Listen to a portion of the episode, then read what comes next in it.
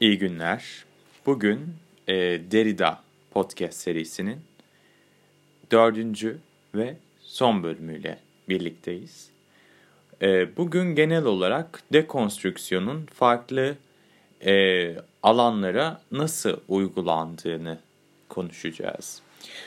E, ilk olarak dekonstrüksiyon ve etik ve siyaset bağlamında bahsedelim.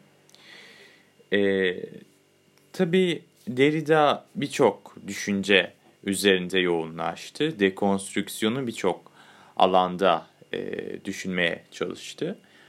Mesela insanlar neden ve nasıl birlikte yaşamaya başladılar? Niye devlet kurdular? Tüm meşruiyetin kaynağı olan hukuk kim, nasıl, hangi e, otoriteyle yerleştirdi? Siyasal egemenliğin meşruluğu nereden gelir gibi Derrida'ya göre insan doğası hakkındaki fikirlerimiz devleti, hukuku, siyasal egemenliği meşru, meşrulaştırmaz. Ee, Austin'in önermeler yoluyla bir iş yapan ve bir şey meydana getiren e, performatif edimlerini siyaset felsefesi alanındaki et, etkili bir biçimde yorumladı Derrida. Bu e, tabii e, Austin'in önermeleri yani bu performatif edimler üzerindeki düşüncesi e, Derrida'nın e, dekonstrüksiyonun da siyaset üzerinde nasıl uygulanacağı e, konusunda bir fikir vermiş oldu. Bu önemli tabii. E, ve e, mesela işte burada performatif önermeler ya performatif edimler nelerdir? Performatif edimler adı üstünde bir iş yapan, bir performans, bir iş yapan edimlerdir. Ee, örneğin e, bu geminin adı bundan böyle Titanik'tir. Ya da egemenlik kayıtsız şartsız milletindir gibi bu önermeler önceden var olan bir durumu kayda geçirmiyorlar. O durumu meydana getiriyorlar. Yani en basitinden iki çift evlenir. İşte e, bu adamı e, kocalığa kabul ediyorum. Yani mevcut bir durumun e, kayda geçirilmesi değildir bu. Yani her zaman koca idi onun için. Her zaman bir e, mariyaj ilişkisi, bir evlilik ilişkisi yoktu. Bu ilişki aslında e, sembolik olarak bu sözün, e, bu anlaşmanın da aslında bu performatif edimimle birlikte bu söylemsellik içerisinde kuruluyor ve diyor ki bu adamı e, kocalığa kabul ediyorum ya da bu hanı, e, bu kadını e, nedir karılığa kabul ediyorum gibi o durumu meydana getiren edimler. E, 1980'lerde Derrida siyaset felsefesi anlamında önemli bir makale yazdı. Bu makale aslında hepimizin de e, bu işle ilgilenenlerin bildiği ünlü bağımsızlık bildirgeleri Amerika'da. E, ve Amerikan bağımsızlık bildirgesinin bir dekonstrüktif okumasıdır. Bir halkın kendisini temsilcilerin temsilcisi yoluyla bütün insanlık adına bağımsız ilan etmesi olayıdır. E, Derrida bu yazıda e, siyasete genel çerçevesini çizen, hukukun dayandığı temelin, kurucu bir edimin performansından başka bir şey olmadığını ileri sürer. Bu performansın içeriği ve gizlediği çeşitli e, paradoksların incelenmesi temelin temelsiz oluşunu gösterir ki bahsedeceğiz bunda daha fazla. E, sürekli ertelenen bir temsil e, mekanizması mevcut. Derrida liberal toplum sözleşmesi kuramlarını da eleştiriyor. Yani bu özellikle toplum sözleşmesi filozoflarını Hobbes gibi bir hak transferi Hobbes'ta ya da bir haktan vazgeçiş Locke'cu anlamda ya da kendini bir bütüne verme, e, bir kamunun iyiliği düşüncesi gibi, e, ortak iyi ideali gibi Rousseau'da Bunları da Rousseau'yu, Locke'u ve Hobbes'u kendi içerisinde eleştiriyor. Aslında tarihsel olarak hiçbir zaman gerçekleşmemiş olayları belirtirler. Olmamış olanın bu beyanı sayesinde olanı meşrulaştırabilecek bir düzen dil düzleminde ortaya çıkar. Toplumsal sözleşme kuramları özel mülkiyetten ve sermaye birikiminden kaynaklanan sınıfsal farkları, eşitsizlikleri meşrulaştırmaya çalışırlar. Kurdukları meşruluk anlatısına bakıldığında önceden var olan öznelerin şu ya da bu biçimde yeni bir duruma onay vermesi söz konusudur. Ama e, aslında bu anlatı bu eşitsizliğe razı olacak olanları üretmektedir.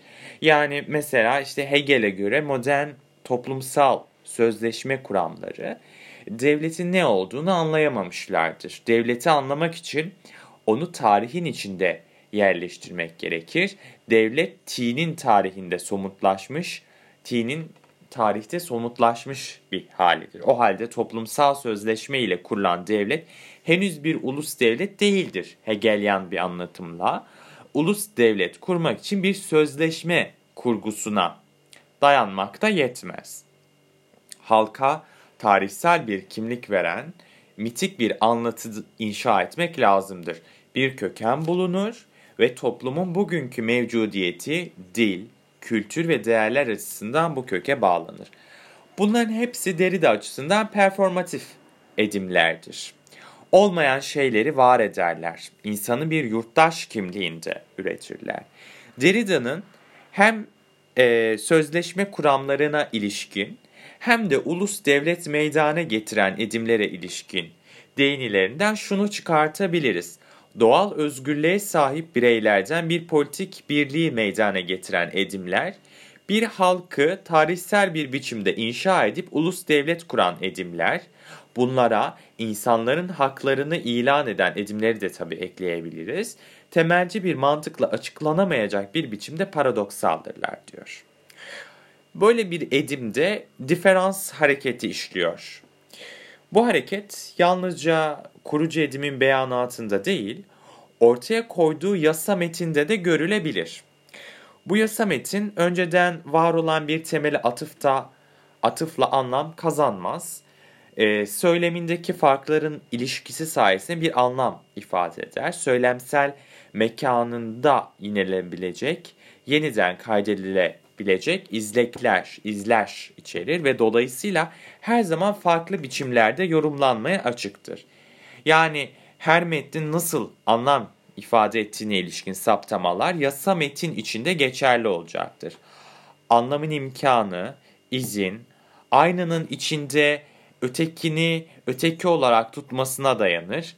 Anlam farkların ilişkisinden dokunmuştur diyor Derrida. Ve diferans anlamı oluşturan ve diyalektik olmayan harekete ilişkin bir kavram hatırlatacağınız gibi. Yani basitçe anlamların, farkların, anlamın farkların mekansal ve zamansal hareketi içinde oluştuğunu savlar. Kapanış yani tek anlamlılık imkanını da ortadan kaldırır.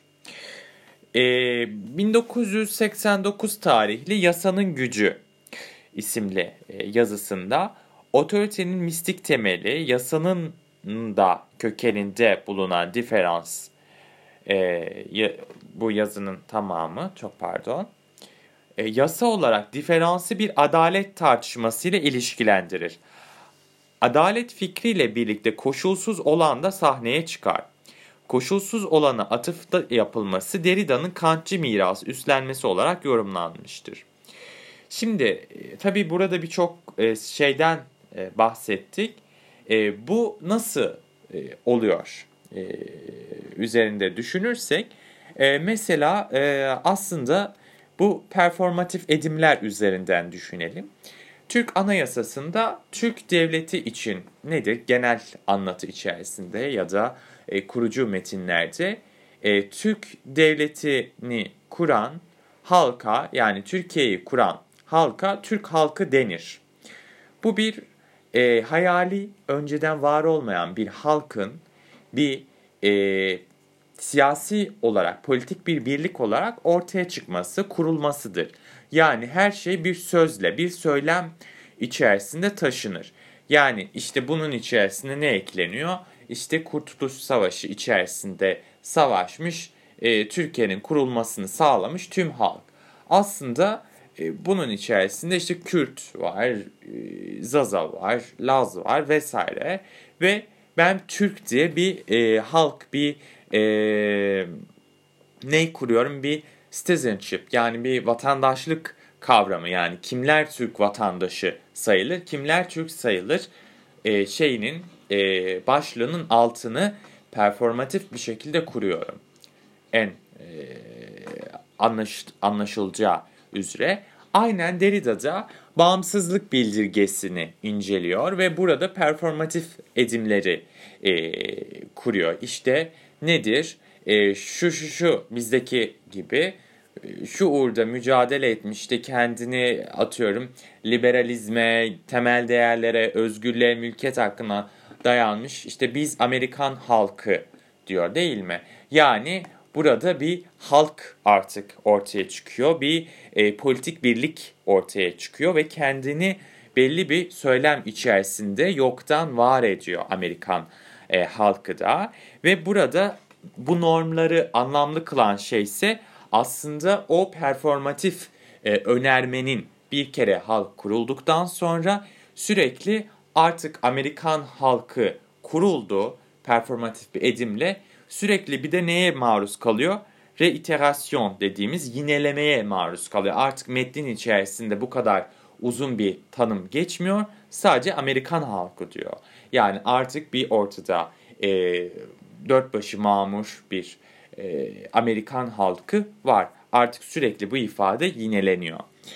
Ve e, bu dekonstrüksiyona tabi olmayan koşulsuz yani farkların hareketi dışında bir adalete Derrida düşüncesinin ufkunda nasıl bir yer bulabilirdi peki? Bu tabii koşulsuz olan bir adalet fikri istiyoruz değil mi? Tarihsel normların üzerinde bir hiper gerçekliğin e, var olduğu iddiasında bulunmak anlamına geliyor.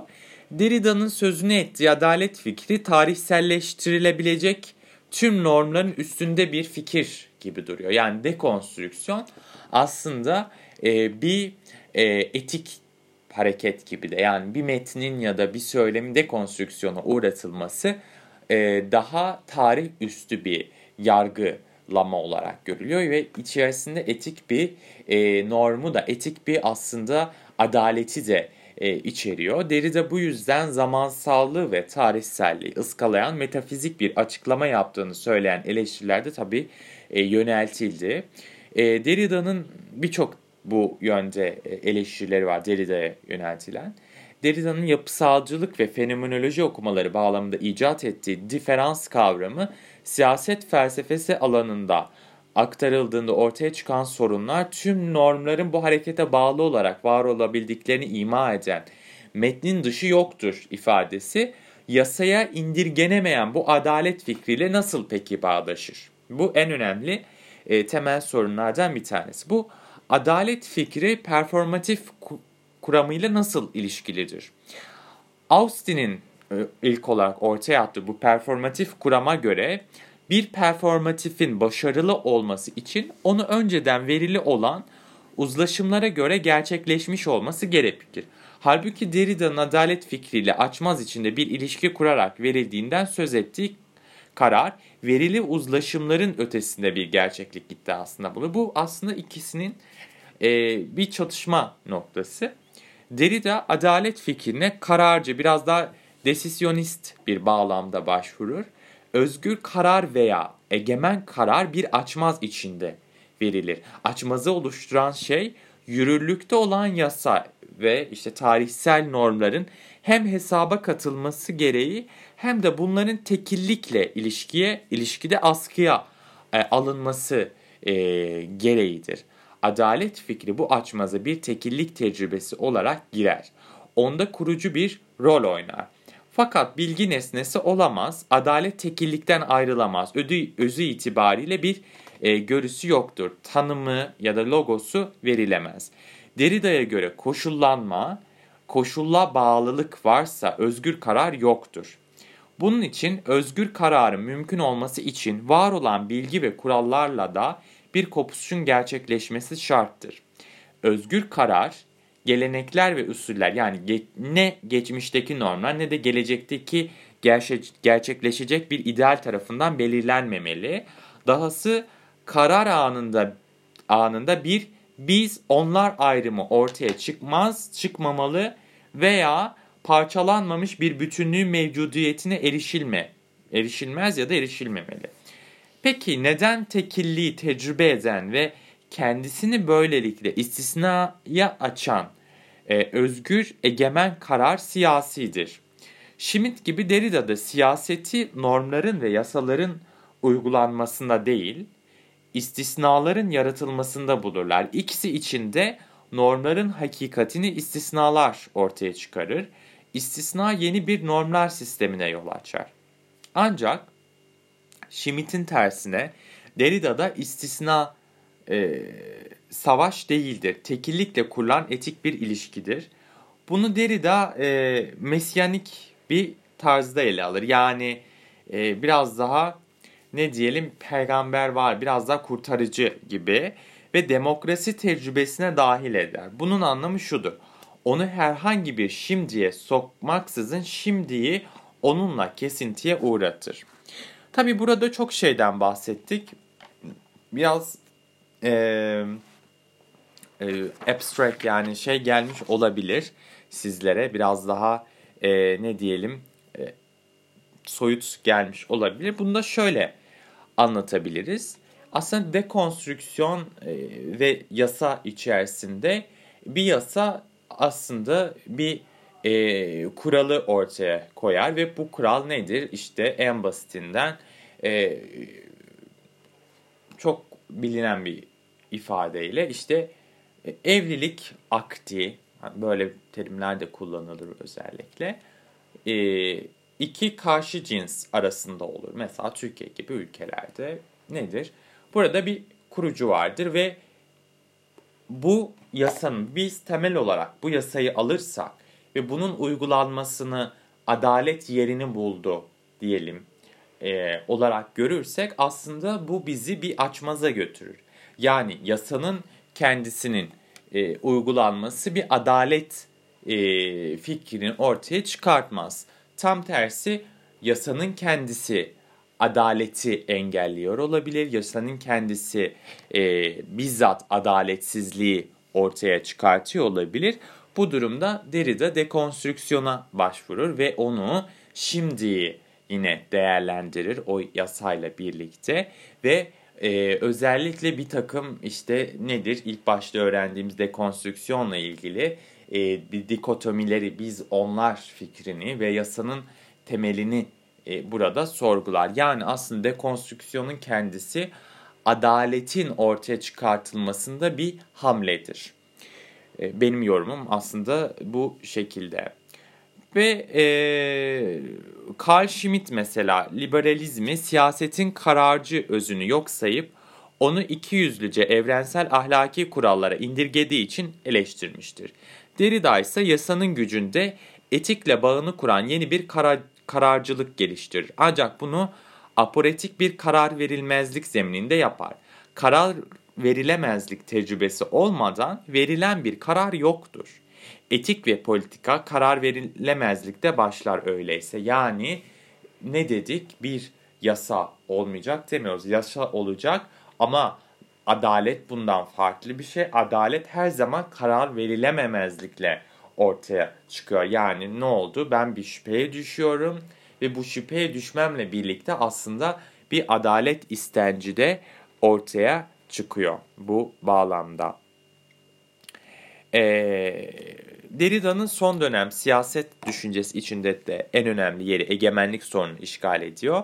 1970'lerde Derrida metafiziği ayakta tutan logos merkezci, fallus merkezli egemenlik fantazileriyle uğraşıyordu. 1990'lardan itibaren ise daha çok tarihsel, toplumsal ve siyasal yaşamı kurgulayan egemenlik fantazilerine dikkat çeker. Çağımızda uluslararası örgütlerin, çok uluslu şirketlerin hatta ulus temelli olmayan terörist ağların ulusları aşan egemenlikleri egemenlik mefhumunun yeniden düşünülmesini gerektirir. Evet, e, Derrida'dan bu şekilde bahsetmiş olduk genel hatlarıyla. E, size şöyle bir haberim de var, yeni bir haber. E, bu bir yıla aşkın bir e, süredir çağdaş Fransız felsefesi ve kıta felsefesi e, bağlamında podcast serilerini yayınladık. E, ilk hedefime aslında kendi içerisinde ilk amacıma ulaştım. İlk hedeflediğim şey, idealim e, genel olarak en sivrilen ve en çok e, konuşulan, en ünlü e, figürlerini kıta felsefesinin kuşkusuz ki birçok figür var. Bunları da yeri geldiğinde belki başlı başına ifade etmesek de isimlerini geçirmeye çalışacağım. E, bir yıl boyunca neredeyse ifade ettik. Bunlar üzerine işte Derrida olsun, Foucault olsun, Deleuze olsun, Heidegger olsun programlar yaptık ve bunları sizlere tanıtmaya çalıştım. Umarım e, bu konuda e, bir memnuniyet verebilmişimdir. E, bu özellikle e, seriyi bitirmiş olduk. Yani felsefe, filozoflar bağlamında teker teker artık e, bitirmiş olduk. E, bundan sonraki amacım biraz daha e, konseptler üzerinden e, gitmek. Yani mesela e, kıta felsefesinde e, kim mesela etik üzerinde hatta etiğin de aslında bir konsept içerisinde mesela e, özgürlük üzerine kıta filozofları, kıta Avrupası e, felsefesi ne düşünüyor, kim ne düşünmüş, ne yazmış gibi e, sorunlar üzerinden e, belli başlı e, problematikler üzerinden gitmek istiyorum. Bunun dışında da e, güncel bazı konuların e, Derrida'cı mesela ya da Foucault'cu bir perspektiften nasıl e, bakılacağını söylemek istiyorum. Bunlar hakkında konuşmak istiyorum ve bunun dışında da e, okuduğum bir felsefi kitabı e, olursa, felsefe kitabı genel anlamda bunlar üzerine, onlardan aldığım notlar üzerine e, bir e, podcast e, dizisi de yapmayı düşünüyorum. E, yani biraz daha bundan sonra böyle bir seri gibi değil de e, kıta felsefesi üzerine e, farklı farklı konseptler, kitaplar üzerinden e, daha e, artık işin teknik kısmını öğrendik az çok. Hem sizin de bu okumalarla birlikte biraz daha bir eklektik tarzda işte Derrida ne, bunu söylüyorken egemenlik üzerine Foucault ne söylüyor, Deleuze ne söylüyor. Sizin de bunları hatırlayacağınız ve pekiştireceğiniz bir e, seri olsun istiyorum. E, gelecek seriler. Doğu Felsefesi serisi zaten devam ediyor. Onda e, bir şu an için bir e, değişiklik yok. E, bunun dışında da e, aslında e, felsefeyle yine bağlantılı birkaç e, sohbet tarzında güncel olaylar üzerinden biraz daha e, farklı e, perspektifler katacağım bir özel bir e, gündem üzerine de bir e, seri yapmayı da düşünüyorum. O biraz daha proje aşamasında. E, beni dinlediğiniz için çok teşekkür ederim. Çok fazla e, dinleyiciye artık e, hitap ediyorum. Bunun da bir sorumluluğunu hissediyorum. Ya, bu işe başlarken zaten e, bu kadar beklemiyordum açıkçası. E, çünkü bana çok şey geliyordu ya çok spesifik bir alan. Acaba e, bu kadar e, ilgili bir dinleyici kitle bulur muyum filan derdindeydim. Ama çok gerçekten teşekkür ediyorum. Bir kemik kitlem e, en azından faydalı olduğum e, bir e, kitle oluştu ve bu sürekli artıyor ve bu beni gerçekten e, bir şeyler konusunda artık e, bir katkım ve bir üretim içerisinde olduğumu hissettiriyor. Çok teşekkür ederim. Böylece bu kısımda e, eklemiş olayım. Ee, gelecek e, bölümde e, görüşmek üzere. Beni dinlediğiniz için çok teşekkür ederim.